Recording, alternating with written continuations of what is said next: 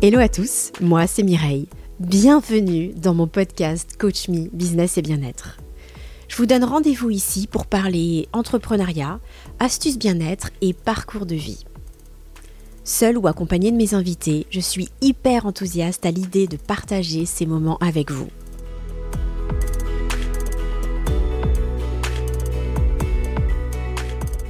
C'est un épisode particulièrement riche en émotions que je vous propose aujourd'hui. Un exemple on ne peut plus révélateur d'un dirigeant authentique qui se livre à cœur ouvert avec cette ligne de conduite dictée par le dépassement de soi, tant au niveau professionnel que personnel. J'ai eu l'immense plaisir d'interviewer dans mon podcast Lionel Ollinger, directeur du FC Stadium, directeur du Cercle des Parages et vice-président de la Fédération française de tennis. On va y parler business, sport bien sûr, mais aussi lecture, émotion et épreuve de vie. Je vous invite vivement à vous installer confortablement pour écouter cet épisode, en espérant que vous passerez un très bon moment avec nous. Bonjour Lionel. Bonjour Mireille. Tout d'abord, je vous remercie d'avoir accepté mon invitation. Avec grand plaisir. Je suis très très heureuse d'avoir la chance de vous interviewer ici au FC Metz Stadium, un lieu emblématique sur Metz, extrêmement bien conçu pour y organiser des événements et dont vous êtes le directeur.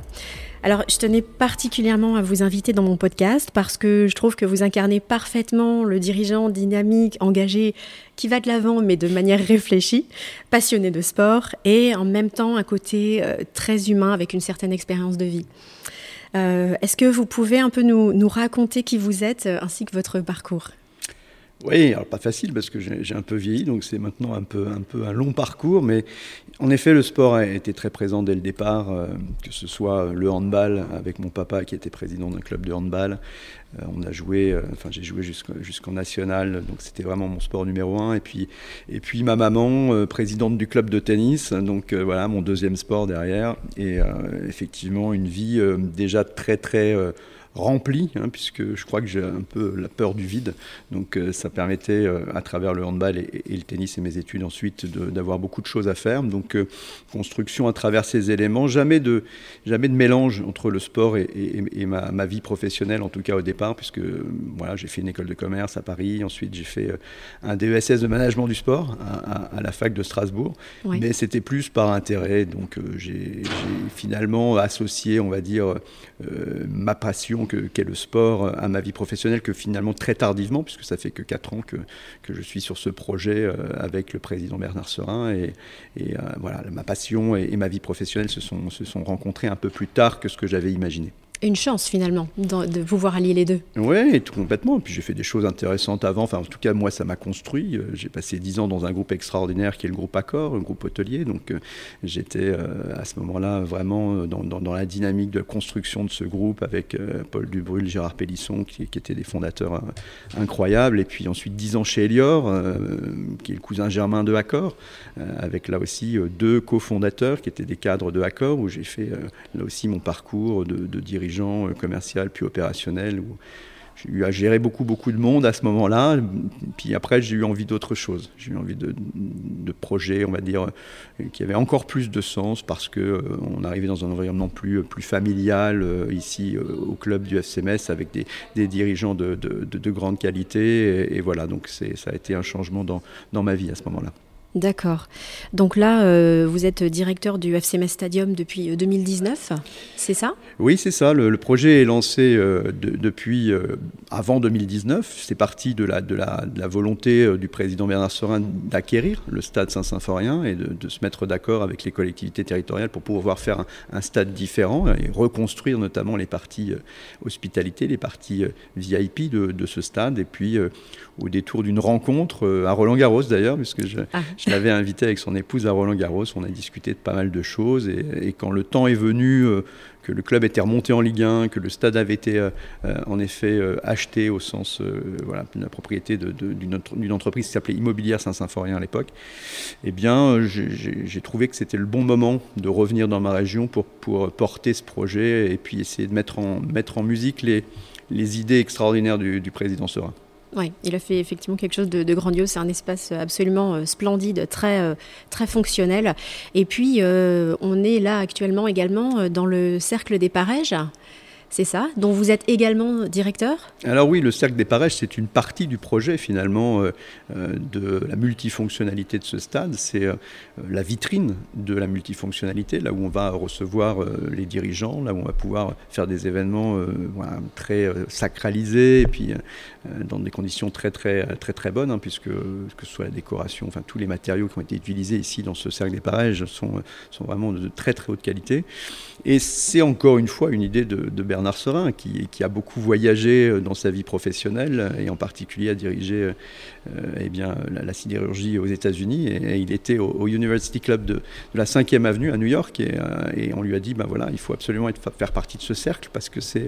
alors, ce sont des cercles, ce ne sont pas des clubs, hein, donc c'est pas le, mardi soir à 18h, c'est tout le temps quand on veut, quand on peut, c'est ça la différence. Et il a découvert ça aux États-Unis, il, a ensuite évidemment pris la, direction et la, propriété de sa société qui est en Belgique. Et là aussi en Belgique, une forte culture de cercle avec euh, ces réseaux euh, qui permettent euh, en, particulier, soit sur le plan d'ailleurs même personnel, mais aussi évidemment professionnel, de, grandir. et donc on s'est beaucoup inspiré de ça. Et avec mon ami André Van Eck, qui a lancé le, cercle de Wallonie en, Belgique, eh bien, ça fait maintenant cinq ans qu'on s'est posé la question de comment adapter cela euh, à Metz et euh, comment mettre en musique cette merveilleuse idée qu'avait eu le, président Serin. Et bon, ça fonctionne plutôt pas mal. Oui, j'ai l'impression avec des, conférences, des thématiques euh, intéressantes. Alors, on, voit que le sport tient une place immense dans votre vie. Hein. D'ailleurs, quand je vous ai proposé cette interview, vous m'avez tout de suite dit OK, mais après Roland Garros, ce que je peux parfaitement comprendre. quelle place occupe le sport dans votre vie aujourd'hui? Il, occupe deux places. La première, d'abord, euh, toute ma vie, c'était de faire du sport. Hein. alors en compétition, plutôt du handball et du tennis, mais sinon, et puis du ski, beaucoup de ski. Euh, mais beaucoup de sports de montagne. J'ai été un des premiers à faire euh, du canyoning en France. Je me rappelle, avec l'UCPA, on a ouvert des canyons dans, dans, les Alpes et puis, et puis dans, le, dans, le sud, du côté du Verdon et, dans l'arrière-pays niçois. Donc ça, ça, date des années tout début 90. donc canyoning, c'est ma vraie passion. Enfin, le sport dans, sa, dans sa totalité, euh, j'aime tout et j'aime presque tout faire, on va dire. Donc ça, c'est intéressant. Génial. Euh, mais c'était pas ma vie pro. Donc maintenant, le sport, ben, c'est la totalité de ma vie parce que j'essaie toujours de, faire ce que je peux pour m'entretenir et faire du sport. Mais, mais derrière, euh, c'est aussi beaucoup, euh, ben, on va dire, tous mes week-ends avec le tennis, évidemment, euh, et le management de, de, la fédération et de ce formidable événement qui est, qui est, Roland Garros. Mais aussi ici, au Stade Saint-Symphorien, avec le foot. J'ai tendance à dire, voilà, le sport, c'est le foot la semaine et puis le tennis le week-end. Euh, mais c'est bien plus mélangé que ça. Et, euh, ça, aujourd'hui, ça, ça, recouvre 7 euh, jours sur 7, 365 jours par an, la totalité de ma vie. Et donc, je ne l'ai pas précisé, mais vous êtes président de la Ligue Grand Est de tennis et vice-président de la Fédération française de tennis. C'est ça, je suis président de la Ligue Grand Est. Je finis mon troisième mandat, donc ça fera 12 ans dans un an. Voilà, on aura fait 3 fois 4, ce sont des mandats de 4 ans à chaque fois. Et on terminera après l'Olympiade de, Paris, donc après les Jeux Olympiques de, Paris 2024. Et puis, euh, euh, au niveau de la présidence de, la fédération, Gilles Moreton a, gagné cette, présidence-là il, y a, trois ans. Et euh, bon, j'ai été avec deux autres amis on va dire, un peu les moteurs de, cette candidature. Donc je, me suis retrouvé vice-président de la Fédération française de tennis en charge des grands événements. Donc dans les grands événements qui sont la propriété de la Fédération française de tennis, on a évidemment d'abord Roland Garros euh, et puis euh, le Rolex Paris Master, hein, qui est un Master 1000 euh, dans, l'accord Hotel Arena. Et ces deux événements sont évidemment constitutifs de plus de 80%, proche des 90% du chiffre d'affaires de la fédération. Donc c'est très important de, de, les réussir, de les faire grandir. Ça me passionne et j'ai la chance d'avoir un président ici euh, qui me laisse aussi, euh, euh, on va dire, le, le, temps de pouvoir aller bénévolement hein, être ce président du Grand Est que je suis ou être ce vice-président de la fédération que je suis. Donc Bernard Serin a compris que ça pouvait évidemment aussi servir nos intérêts ici. J'essaye. le deal, c'est que voilà, c'est 7 jours sur 7, euh, c'est tout le temps, euh, mais en même temps, c'est, j'ai pas l'impression de travailler. C'est ça, c'est une vraie passion. Oui, il y a tout, tout ce mélange. Euh, j'essaie de faire du mieux que je peux. C'est toujours ce que je. Quand on fait ce qu'on peut, je crois qu'on fait bien. et l'enjeu, c'est vraiment de, de, de, de pouvoir servir le tennis par le football, servir le football par le tennis, servir mon réseau parisien euh, par le réseau messin et inversement. C'est comme ça qu'on a imaginé pouvoir faire grandir encore euh, cette entreprise et cette magnifique entreprise qui est en train de devenir FCMS Stadium. Oui, on comprend bien qu'il y a une vraie synergie entre les deux. Faire de son mieux, ben, un, je fais un petit clin d'œil au quatrième accord Toltec du livre de Miguel Ruiz. Euh, d'ailleurs, j'ai euh, terminé ce livre le week-end ah, dernier. C'est pas vrai. C'est dingo ça, de ah, parler de ça. Incroyable, incroyable. et eh ben, c'est le quatrième accord, vous confirmez hein, Faire de son absolument, mieux. Absolument. Et c'est euh, super intéressant que vous le souligniez parce que justement, ben, en tant que dirigeant, on sait à quel point on peut avoir du poids sur les épaules, la pression. c'est vraiment pas facile de bah, d'équilibrer sa vie pro et perso. On abordera le sujet juste après. Et euh, bah, je trouve que les accords Toltec, c'est une sacrée source d'inspiration. C'est drôle qu'on parle de ça, parce que c'est vraiment complètement d'actualité. Euh, j'aime bien ce genre de livre, je ne lis pas que ça. Mais, euh, mais c'est un petit livre, hein, les accords Toltec, on vous le conseille, euh, et qui remet les, idées bien en place, on va dire. On est d'accord, tout à fait. Ouais, très, très curieux ce, ce hasard. Euh, d'ailleurs, donc on parle de passion, hein, je crois que c'est aussi lié aux émotions. je vous ai vu à l'écran dans les gradins ce dimanche 11 juin 2023 lors de la finale de Roland Garros. Euh, qui opposait donc euh, Djokovic à Rude. Euh, qu'est-ce que vous avez ressenti au moment de la victoire? Alors, Vous m'avez vu avec Zlatan et, et Mbappé, comme tout le monde, parce qu'il y avait 3,2 millions de likes sur cette photo où j'ai été une victime collatérale de, des réseaux sociaux, puisqu'on avait invité effectivement les footballeurs à être dans la tribune présidentielle avec nous. Non plus plus, euh, plus sérieusement, euh, on a l'impression de créer. Enfin, moi, moi, je suis un, finalement, j'essaie d'être avec toutes les équipes un, fabricant d'émotions. Euh, le sport, c'est un prétexte. Ça pourrait être de la musique, ça, le sera. Du reste, dans le stade aussi, on est en train de préparer un opéra dans ce stade. ça va être fantastique. Fabuleux. mais voilà, fabriquer des émotions, faire en sorte que, que les gens aient le sourire en, en sortant d'un événement, c'est incroyable. Et une finale de Roland Garros, à chaque fois, c'est historique. Euh, quand je rentre, moi, dans, le stade le matin de bonne heure, je suis plutôt un lève-tôt, donc j'arrive tôt au, stade pendant, pendant les trois semaines, parce que c'est trois semaines maintenant Roland Garros. Je, sens le poids de, l'héritage de tous ceux qui ont dirigé ce tournoi avant nous.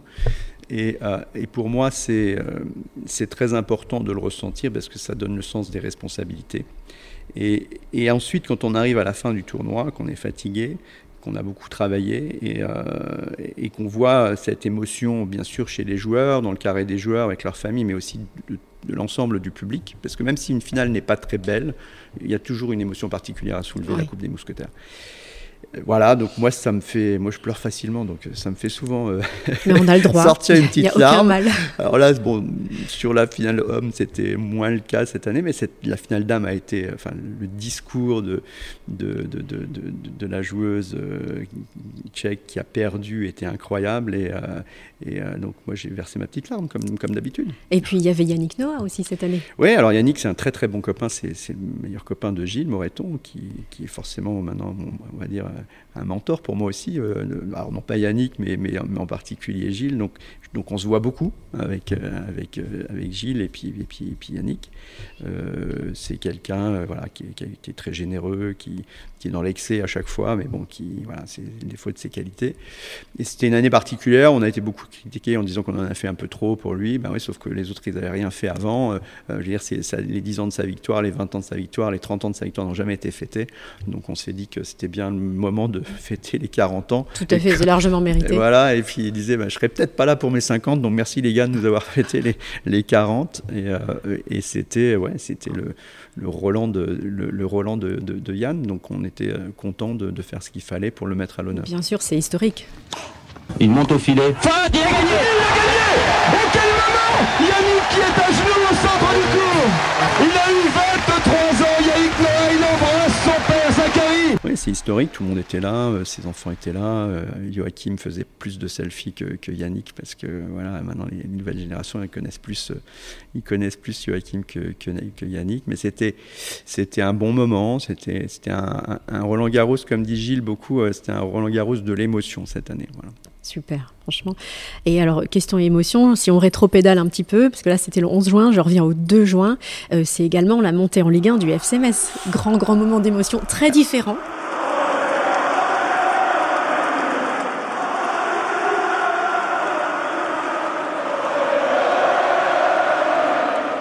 Alors là, j'ai beaucoup pleuré. Encore plus. Encore plus. Euh, ouais, oui, moi c'est la première. Enfin, je suis pas football au départ, donc je, je connais pas trop. Enfin, je connais ce sport parce que j'aime tous les sports et que je regarde le football à la télévision, mais, mais je ne suis pas un spécialiste du football. mais il y a une émotion qui est, qui est évidemment euh, très forte en, peu de temps par rapport au tennis. Voilà, ça dure une heure et demie, et puis et plus on s'approche de la fin du match, plus euh, l'émotion grandit. Et alors là, en plus, on est sur une fin de saison. Enfin, le scénario, il est incroyable.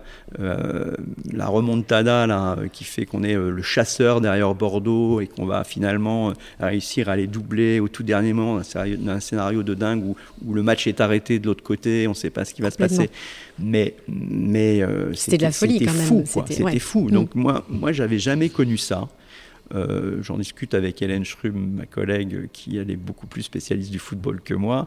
Euh, elle me dit qu'elle n'a pas trop connu ça non plus. Donc ça veut dire que c'est quand même très exceptionnel. Et, euh, et, ouais, ouais j'ai complètement craqué. Quand je vois les gens qui, qui envahissent la pelouse, d'abord je me dis, oulala, est-ce qu'ils vont nous casser, machin? Je, suis dans mon, dans mon rôle de protection du stade, parce que ce stade, bah, c'est nous qui, qui, devons le maintenir et, et faire en sorte qu'il fonctionne chaque jour. Bon. Et puis rapidement, on oublie ça. Euh, il y a cette espèce de liesse. Euh, et puis l'engagement du, l'engagement du président, je suis tellement content pour lui, pour sa famille, parce que honnêtement, il y, a, une telle charge mentale que à ce moment-là, ça se joue sur rien. Et euh, moi, je suis content pour lui, je suis content pour nous, je suis content pour les collaborateurs, pour les fans. Et euh, c'était un moment. J'ai fait un aller-retour, euh, évidemment, de Roland Garros pour venir ici. Euh, mais j'aurais jamais manqué ça pour rien au monde. Ouais, ça aurait été dommage. Vous auriez ah raté quelque chose de. jamais, j'aurais même. C'est pas possible. Voilà. Et ça va changer quoi pour le FC Stadium du coup? Alors pour FCMS Stadium, euh, c'est évidemment toujours mieux d'avoir euh, d'avoir une équipe résidente dans le stade qui joue euh, au plus haut niveau français, c'est une certitude. Maintenant, nous, on est là pour dérisquer les résultats du football. C'est-à-dire que même si le football eh bien, a plus de mal, est en Ligue 2, etc., nous, on est là, on est solidaires pour créer des événements et faire en sorte qu'on ramène des gens dans le stade à d'autres moments, qu'on voilà, qu'on rembourse la dette de ce stade privé qu'on doit effectivement, effectivement c'est notre responsabilité que que, de rembourser ce stade. Euh, et donc, nous, je dirais que les, gens, ils viennent, même si on est en Ligue 2, euh, même si les résultats sont un peu plus euh, down, nos clients, ils viennent parce qu'on on essaie plus profond de notre cœur de, bien les recevoir. Et on, a des, un lieu qui est quand même un lieu très agile avec effectivement une vraie, une vraie typicité. Et donc, on fait ce qu'on peut, on donne tout notre cœur là-dedans, et donc les résultats, ben, c'est un peu la cerise sur le gâteau. Si en plus il peut y avoir des super résultats, ben, ils sont encore plus fiers d'aller visiter le vestiaire, et nous, c'est encore mieux pour nous. Mais, euh, mais d'un point de vue business, ça ne joue pas sur. Enfin, je, dis à chaque fois aux équipes, on, doit, on doit être déconnecté des résultats du foot concernant nos, nos, objectifs et notre business. Et on doit être focus sur le fait de faire grandir encore cette entreprise euh, sans se cacher derrière des résultats, qu'ils soient bons ou qu'ils soient mauvais. Ouais, voilà. Là, c'est un petit plus, ça renforce l'attractivité, mais euh, c'est pas fondé. Exactement. C'est pas fondé dessus, quoi. Exactement. Effectivement, vous avez raison de. C'est intéressant que vous citiez le, les, les vestiaires parce que euh, c'est quand même euh, une chose à voir hein, pour avoir ah eu la chance d'organiser des grosse émotion aussi dans les vestiaires. Ah c'est bizarre hein, parce que c'est qu'un vestiaire finalement, mais mais euh, alors ceux du FCMS et de nos visiteurs, ceux dans cette tribune sud sont, sont exceptionnels. quand on discute même avec les gens du PSG ou avec tout le monde n'a pas ce, voilà, cet espace-là, cette qualité de, de matériaux et de, de donc ils sont, ils sont exceptionnels, ils, illustrent bien l'ambition que, notre club euh, peut avoir, que, le président Serin a, voilà, impulsé dans, dans, cette, dans cette entreprise et, on en est fiers. Oui, vous pouvez, vous pouvez, vraiment. Ouais, ouais. Et d'ailleurs, euh, juste euh, devant moi, là, je vois cette magnifique nouvelle pelouse qui est en train de, de Une nouvelle pelouse, en effet, en, technologie hybride, un Master, comme on appelle, qui est les fibres synthétiques qu'on va bientôt euh, ben, implanter dans la, fibre, dans la fibre naturelle, puisque ce qui pousse là en ce moment, c'est que du naturel, mais on va implanter de la fibre synthétique à certains endroits, de manière euh, très régulière, pour renforcer la fibre naturelle, pour éviter qu'elle soit eh bien, trop dégradé au moment des tacles notamment. Donc, euh, nouvelle technologie, on espère qu'on est parti pour 10 ans avec cette technologie-là, mais, mais ouais, c'est un gros chantier et, euh, c'est aussi un gros investissement. Mmh, j'imagine, avec euh, une pelouse à l'identique et puis des, un centre de formation aussi des, du FCMS à Marly Frescati. à l'identique de ce qu'on peut trouver ici à Metz. Exactement. sur le centre d'entraînement, on a la, chance d'avoir en plus toutes les technologies de pelouse, à la fois le 100% naturel, qu'on appelle terre-sable, le air fibre, qui est une surface plus hybride encore que nous avions précédemment à Saint-Symphorien il y a deux saisons, et puis le Grassmaster. Donc en fait, les joueurs peuvent même utiliser la pelouse qu'ils souhaitent en fonction de là où ils vont aller jouer euh, en France. Et euh, imaginons qu'ils aillent euh, voilà, jouer au Parc des Princes. Ils savent qu'ils sont sur Grassmaster. Là, ils peuvent s'entraîner sur Grassmaster. Quand ils vont aller jouer, alors je vais me tromper, mais dans un autre club qui a de l'air fibre, ils vont pouvoir s'entraîner sur, sur air fibre. Donc, ils ont toutes les conditions à Frescati pour, pour bien s'entraîner et faire en sorte qu'on soit maintenant et définitivement pérenne en, en Ligue 1. D'accord, donc tout ça, c'est entre autres grâce à l'ambition du, président Serein qui euh, met les moyens pour euh, assurer tout ce, tout ce confort euh, aux, ah ben, joueurs C'est vraiment, vraiment l'ambition et les investissements d'un seul homme. Et de ce qu'il a construit dans sa vie professionnelle avant, parti d'un poste de cadre pour finalement être un des plus grands chefs d'entreprise de, de, de, la sidérurgie euh, et de, pas mal d'autres domaines, hein, puisqu'il est plutôt dans le thermique, il est aujourd'hui numéro un mondial de l'hydrogène vert. Enfin, c'est quelqu'un qui est, qui est absolument brillant et qui a imaginé tout cela euh, brique par brique. Et quand j'entends euh, parfois certaines critiques de fans non initiés, on peut évidemment imaginer que sans Bernard Serin, le FCMS ne serait pas là où il en est aujourd'hui. Mais on n'en fera pas une affaire personnelle, clin d'œil au deuxième accord Toltec, n'est-ce pas? C'est vrai, voilà. S'affranchir de la critique. On l'a bien en tête. Voilà, exactement. C'est ce qui permet d'avancer. Euh, bah, vous voyez, je ne pensais pas parler autant de, autant de foot parce que, euh, effectivement, moi non plus, je ne suis pas du tout euh, branchée foot, même si euh, j'aime beaucoup travailler ici quand j'ai l'occasion de ramener des, des entreprises. juste pour finir là-dessus, le stade Saint-Symphorien a été choisi pour accueillir l'équipe de France en 2024. Ça, c'est quand même à noter oui, c'est vraiment une grande fierté. On est très content. Euh, j'ose espérer, enfin, en tout cas, Hélène Schrub, qui est, qui est membre du comité de direction de, la 3F, euh, la Fédération française de football, euh, n'y est sûrement pas pour rien aussi. mais on a aussi cet équipement exceptionnel qui nous permet maintenant d'être éligible, comme les plus grands stades français, à recevoir et les femmes et les hommes, puisque nous sommes le seul stade qui allons euh, recevoir euh, eh bien, les deux équipes de France, hein, puisque les, femmes, ce sera en avril de mémoire, et puis, et puis les garçons, le dernier match avant l'Euro 2024, ah donc au mois de juin 2024. Quel est l'impact du sport dans votre management ou dans votre manière de gérer votre entreprise, si on peut faire un parallélisme entre les deux? Le sport, pour moi, c'est euh, le dépassement de soi, hein, c'est la performance. Alors parfois, ça peut me pourrir un peu la vie parce que je suis toujours dans l'exigence et dans la performance. D'abord, je crois à mon égard, mais évidemment aussi à l'égard de, mes collaborateurs. Euh, et je ne me satisfais jamais de ce que j'ai. Donc, euh, Vous êtes toujours, challenger. Ah, toujours, toujours. Alors, parfois, euh, ça doit être un peu pénible hein, pour ceux qui travaillent avec moi, mais, mais, mais le sport, c'est ça. Moi, j'ai toujours envie d'aller plus loin, de, de, voilà, de courir plus vite, de monter en classement tennis. De, voilà, le sport, c'est le dépassement, la performance, l'exigence. Enfin, ça, c'est vraiment ce que je, ce que je, je, souhaite, en effet, mettre en parallèle dans, dans, dans dans le management qu'on opère au quotidien. Et puis, euh, il y a cette, oui, cette, euh, ce dépassement de soi, il, engendre finalement euh, la résistance au mal. Une forme de résilience très à la mode qui fait que même quand on a une difficulté, effectivement, l'enjeu c'est de rebondir encore plus haut. Et je pense que, enfin, j'ai peut-être la faiblesse de croire que quand on fait du sport et qu'on ben, a peut-être plus de facilité à à, réagir de cette manière-là. Voilà. Et puis, et puis au-delà de ça, c'est, c'est, la capacité à, être moins stressé. Enfin, moi, je sais que si, si vraiment je suis énervé, euh, je, je, vais, courir. Alors, je ne vais, pas jouer au tennis parce que le tennis, c'est une charge mentale trop lourde.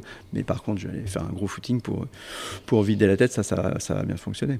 Alors, justement, euh, j'allais vous poser la question quelles sont vos astuces ou vos rituels de bien-être pour préserver votre qualité de vie? Ah, évidemment, on, en a parlé, le, sport, j'essaie de, courir deux fois par semaine euh, et j'aime bien aussi euh, continuer de pratiquer les sports de raquette, le padel, le tennis, euh, tout ce que je peux faire ici. Si j'étais en montagne, ce serait encore plus, voilà, plus mieux pour moi parce que j'adore ça, mais on est un peu loin de la montagne, donc j'essaie parfois d'aller notamment dans, dans les Vosges, euh, où j'ai des très bons amis, euh, dans un refuge, là sur la route des Crêtes, un fantastique refuge. Je fais une petite pub qui s'appelle le refuge du Sautré, il faut y aller. Et, donc, et donc on fait plein de sports là-haut. Voilà, donc ça c'est sûr. Ensuite, la méditation. Vous pratiquez la méditation? Oui, alors en ce moment moins parce que je, je, suis tellement entre Paris ici et un peu à chaque fois entre, entre deux TGV que ça a été plus compliqué, mais, mais ça m'a beaucoup aidé à la fois la méditation euh, euh, euh, classique, mais aussi la sophrologie, où dans les périodes les plus, les plus difficiles de ma vie, voilà, notamment personnelle, j'ai eu à, utiliser la sophrologie et donc à, avoir la capacité, notamment dans les, techniques de respiration, à, pouvoir m'auto-administrer de la sophrologie. Mais je continue de, de, temps en temps à avoir une sophrologue et, euh, donc ça, fait partie clairement de mon équilibre. Et puis euh, la lecture m'apaise, euh, en particulier des lectures qui vont percher un petit peu sur des, sujets un peu psycho. Je suis assez dans ces sujets-là. On parlait de, Ruiz tout à l'heure avec les accords Tolkien, mais, il y a d'autres ouvrages de ce type-là. voilà, mais ça, plutôt pendant mes vacances. les vacances, c'est plutôt un subtil dosage entre le sport et la lecture. D'accord. Et euh, je reviens sur la méditation et la sophrologie. Vous voyez vraiment des, résultats, des, effets bénéfiques, concrets? Parce qu'on sait que quand on est, dirigeant, on aime bien euh, les résultats, la performance, etc. Donc, euh, dans le bien-être, c'est un peu pareil. Qu'est-ce que vous avez Qu'est-ce qui En quoi ça a changé votre vie? Alors, j'exagère peut-être quand je dis changer votre vie. Mais... Ah, ça m'a vraiment changé la vie. Je pense que j'aurais été, au moment où j'ai malheureusement eu la douleur de perdre mon fils, ça a duré 8 ans l'histoire, donc euh, euh, si je n'avais pas été armé en particulier de, techniques de sophrologie, en tout cas moi, après chacun voit comme midi à sa porte, moi, moi c'était ça qui, était nécessaire et qui m'a permis vraiment de, de, rester au-dessus de la ligne de flottaison.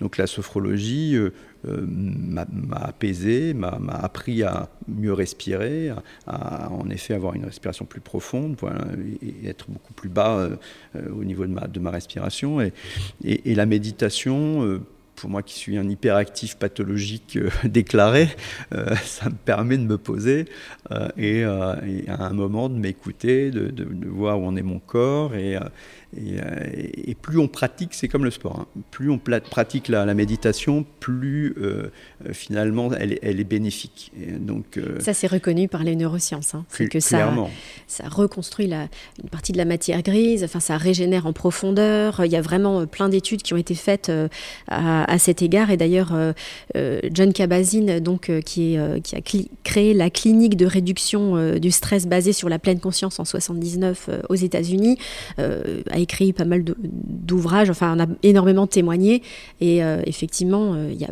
plein plein de, bénéfices à, le pratiquer. Donc euh, je suis très heureuse d'entendre ah de, votre bouche bah, ce, témoignage. Je suis un pratiquant convaincu. Ça a démarré il y a, quelques années, en Colombie d'ailleurs. Et c'est la méditation de pleine conscience, ça a aussi euh, beaucoup, beaucoup euh, changé ma vie et la façon que j'ai d'aborder les choses et, et, de vivre à 200 à l'heure tout le reste du temps, mais aussi d'intérioriser certains, certains de mes sentiments. Alors justement, on a l'impression parfois, quand on, pour les personnes qui peuvent avoir quelques préjugés sur la méditation, que c'est euh, réservé à des gens qui vont être ultra zen, euh, ultra, euh, qui, vont être peut-être mous. En fait, c'est tout l'inverse. Voilà, c'est exactement l'inverse. C'est que je pense que ça fait tellement de bien que justement, je trouve que c'est une manière intelligente en fait de, gérer son propre équilibre entre une hyperactivité, des montées d'adrénaline, enfin toute cette passion, tout ce que tout cet engagement que vous avez avez décrit, et en même temps, euh, bah, ces moments de ressourcement qui sont euh, absolument euh, vitaux. Quoi. Qui sont vitaux, c'est une purge, hein. c'est voilà, c'est c'est la cocotte minute, quoi. Ça, siffle, quoi. Hein. Il y a le truc qui, tourne et qui siffle autour. Il faut faire quelque chose, là. Et, là, ben, voilà, ça, ça, permet... Alors moi, c'est le matin, si possible, le plus plus tôt possible. Euh, voilà, moi, la, meilleure journée pour moi qui commence, c'est celle qui commence le plus tôt possible et avec de la méditation euh, et, ou, et ou un footing. ça, c'est la meilleure journée qui commence. Euh, mais c'est ouais, vital, vraiment. Combien de temps vous y consacrez le matin? Alors, j'ai malheureusement, je fais plein de trucs, donc j'ai peu de temps, mais j'essaye, c'est toujours au minimum un quart d'heure. C'est déjà bien. Hein, c'est un quart d'heure, euh, ça peut être 20 minutes. Quand je suis en vacances, j'essaie d'aller jusqu'à la demi-heure. Au-delà, j'ai du mal. Mhm. Au-delà des. Mais j'ai un doux rêve qui serait euh, de, partir, euh, notamment voilà, réfléchir et, aller dans un, dans, dans, un monastère et me taire pendant une semaine. Ça, je pense que je le ferai. Je le ferai, je le ferai. Et puis, je c'est juste que j'ai pas réussi à le mettre dans mon emploi du temps, mais, mais c'est vraiment quelque chose qui, je pense, pourrait m'apporter euh, une brique voilà, complémentaire à ce que j'ai déjà expérimenté jusqu'à ici. Ça me fait penser au livre de Laurent Gounel, euh, L'homme qui voulait être heureux, justement. Euh, j'ai lu aussi, décidément, on lit les mêmes choses. Ah, écoutez, c'est comme ça. ce sont de belles références, c'est comme le, le, kilomètre zéro également. Alors, en parlant de livres, vous en avez écrit un? Euh, qui s'appelle euh, Comme un château de sable. Oui, je l'ai coécrit plus précisément euh, avec un ami journaliste qui s'appelle Fabrice Barbian, qui est bien plus talentueux que moi pour structurer les idées, même si l'ensemble du texte en effet était écrit sur, sur l'instant. le matin là aussi, j'écris beaucoup et ça, sur l'émotion, j'ai écrit ce texte qui a été retravaillé par Fabrice Barbian et après plus de 60 heures d'interview avec moi a, sorti effectivement aux éditions. Du Cygne. je remercie mon éditeur de l'époque qui, nous a fait confiance et, on a vendu ce livre euh, à plus de 5000 exemplaires. C'est vraiment, ça a été un, gros succès. Bien sûr, toute la, enfin, tous les bénéfices ont été reversés à, la recherche pour le cancer chez l'enfant, qui est un cancer très différent euh, de celui d'adulte, puisque pour un enfant, un cancer, ils sont tous différents les uns des autres. Donc c'est très très particulier. La recherche ne s'intéresse pas vraiment à cela, parce qu'il y, a tellement, heureusement, peu de cas, que ça n'est pas suffisamment rentable de s'y intéresser. Donc toutes les ressources possibles pour euh, effectivement aider la recherche chez l'enfant et, la Fédération Enfants Cancer Santé, euh, dont mon papa d'ailleurs dans le Grand Est est le président, euh, a pour objectif voilà, de, de, rechercher un maximum d'argent pour, pour nos, nos, nos, chercheurs et puis nos oncologues pédiatriques, et en particulier ceux du CHRU de Nancy. Et euh, donc grosse aventure avec euh, la préface aussi du professeur Pascal Chastanier qui, qui était président des oncologues pédiatriques de France et qui, qui a soigné mon fils pendant 8 ans. Donc euh, une grosse grosse aventure au service de ces gens qui sont incroyables, ces médecins qui, qui font que la, la vie aura duré plus longtemps pour Arthur, ce qui, ce qui a été malgré tout une, une belle expérience. D'accord. Est-ce que ce, ce, ce, genre d'épreuve amène un, dirigeant à, repenser ses priorités autrement Oui, oui, oui, indéniablement. Euh, euh, avant tout ça, j'étais un dirigeant euh, classique. Alors je suis peut-être toujours, mais j'étais, à Paris, je pensais qu'à ma carrière. Et, voilà, et puis globalement, peut-être que j'aurais fait une carrière dans une seule entreprise qui est Accor, et, qui était mon entreprise de cœur. Et puis ce serait passé classiquement. Après, voilà, on, difficulté à avoir des enfants, puis, des, puis finalement trois enfants d'un coup, hein, puisque j'ai des triplés, ils naissent à Paris. Euh, l'envie de les voir, donc le retour, euh, le retour en province pour pouvoir les voir, parce que mon job qui m'amenait à peu près partout euh, dans le monde ne me permettait pas de les voir. Donc, donc je, fais ce retour ici, et, rapidement, au bout d'un an, on s'aperçoit de, cette tumeur dans le cerveau d'Arthur, et, et, donc ça va durer huit ans.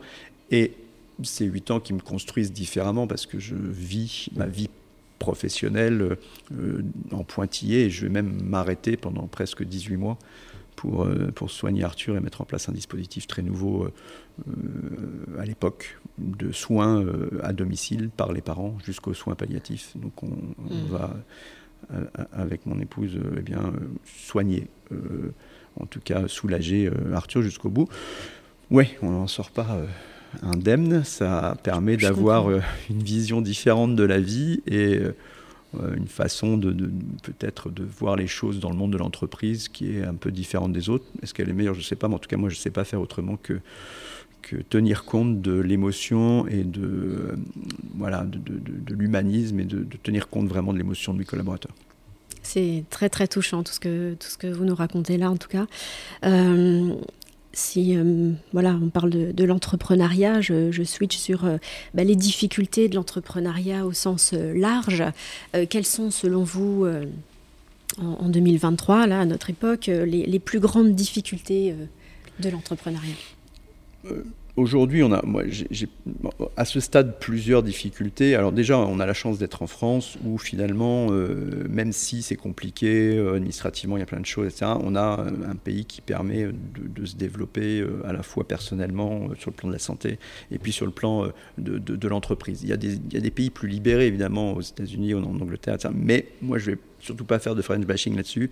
Je pense qu'on a la chance d'être dans un magnifique pays et, et on peut aujourd'hui, moi je rencontre plein de jeunes qui euh, aujourd'hui ont de belles idées et peuvent les mettre en œuvre et lever des fonds pour euh, développer leurs entreprises. J'étais encore hier soir euh, à une soirée Plug and Start qui est, voilà, qui est le, démarrage pour des jeunes entrepreneurs et, l'un d'entre eux disait qu'il avait levé 31 millions de, de dollars. ben, bravo quoi, donc c'est possible. Les difficultés actuelles, c'est de pouvoir s'entourer, c'est-à-dire de, recruter les bonnes personnes je ne sais pas faire autrement que m'entourer des meilleures personnes, les meilleures personnes au meilleur moment dans le bon poste. Ça, c'est important. Euh, ça peut être, voilà, quelqu'un peut être très bon à un moment différent, mais ne pas être adapté au poste. Moi, c'est mon job, c'est de trouver la meilleure personne dans le bon poste. Euh, et donc, force est de constater que sur le marché aujourd'hui, euh, on doit être davantage séduisant pour avoir les meilleurs, euh, nous employeurs, euh, parce qu'il y a moins de candidats, de valeur. Alors peut-être que la nouvelle génération, comme disent les vieux que je suis, fait qu'ils ont un équilibre vie pro, vie perso qui fait qu'ils voilà, ils viennent pas forcément répondre à, des offres. On est en, nous, dans l'événementiel, c'est 7 sur 7, c'est tout le temps, ça s'arrête jamais. Bon, voilà. Donc, s'entourer des bonnes personnes, avoir les bons candidats, parce qu'on est quand même, en France en tout cas, sur un taux de chômage qui est quand même euh, très, très à la baisse et qui, euh, et qui fait qu'on n'a pas pléthore de choix pour être. Euh, et le deuxième sujet, c'est que je trouve que on a des financements qui sont des financements de nos entreprises qui sont de plus en plus frileux dans ce pays je pense euh, au rôle que ne jouent pas les banques. Euh, je suis désolé de le redire, mais, euh, les difficultés que nous pouvons avoir dans une entreprise qui pourtant dégage des résultats positifs comme la nôtre, juste parce qu'on est lié au, football par exemple, et que le football fait peur parce que c'est des hauts et des bas, mmh. moi je trouve que les banques qui gagnent, elles, beaucoup d'argent de manière très structurelle, euh, pourrait prendre plus de risques. Et, euh, et, je crois que, en particulier en France, nous avons un petit sujet sur euh, l'équilibre entre ceux qui gagnent de l'argent avec le travail des autres et ceux qui gagnent de l'argent, on va dire, à la sueur de leur front en, montant des événements ou en fabriquant des produits dans des usines. Et, je suis toujours assez en colère euh, quand je vois que ceux qui gagnent le plus, c'est ceux qui font de l'argent avec de l'argent. Mmh. oui, je comprends. Puis ça se retrouve dans d'autres secteurs. Hein. Vous parliez d'événementiel, effectivement, c'est ce qu'on retrouve euh, ailleurs. Alors juste pour, euh, pour finir justement sur, sur ce côté entrepreneurial, j'ai lu que dans une interview, vous avez dit, une fois qu'on a eu l'équipe de France, on peut tout faire. vous aviez une ambition particulière quand vous avez dit ça? Ouais, moi j'ai envie de, dans ce stade Saint-Symphorien, de se dire qu'on peut tout faire. Euh, on peut euh, demain, si euh, la, Coupe Davis revenait à une formule plus sympathique, y mettre un match de l'équipe de France. On peut y faire un opéra. On peut y faire un festival. On peut, voilà. Si on avait une baguette magique, d'ailleurs, je réunis mes équipes lundi prochain et une des thématiques, ça va être, allez, si on avait une baguette magique, on ferait quoi dans Saint-Symphorien? C'est un vrai outil de coaching, ça. Qu'est-ce qu'on peut vous souhaiter, Lionel? D'être heureux, ça c'est important. C'est déjà bien. D'aller chercher euh, le bonheur, euh, voilà, d'être heureux et de rendre heureux. Moi j'aime bien, euh, je suis heureux quand les gens sont heureux, donc ça me va bien.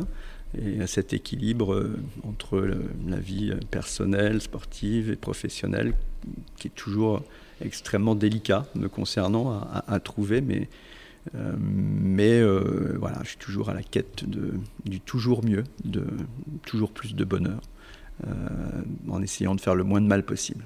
Mmh. Comme c'est le cas pour, beaucoup de monde et même en particulier beaucoup de dirigeants. Et puis, je crois qu'on peut aussi se rassurer en se disant que l'équilibre parfait n'existe pas. On fait de son mieux. Et voilà, selon les, aléas de la vie et les, grands moments de bonheur, et eh bien voilà, on essaye d'être le plus aligné possible et c'est déjà pas si mal.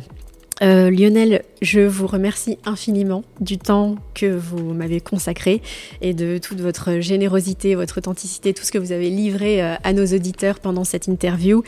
Euh, je mettrai la référence de votre livre en commentaire et puis bah, écoutez, je vous souhaite une, merveilleuse continuation à vous, à vos équipes pour le FCMS Stadium, le Cercle des Parages et tout ce que vous allez pouvoir entreprendre. un grand merci. Merci beaucoup bien et c'était très agréable cet échange. Merci.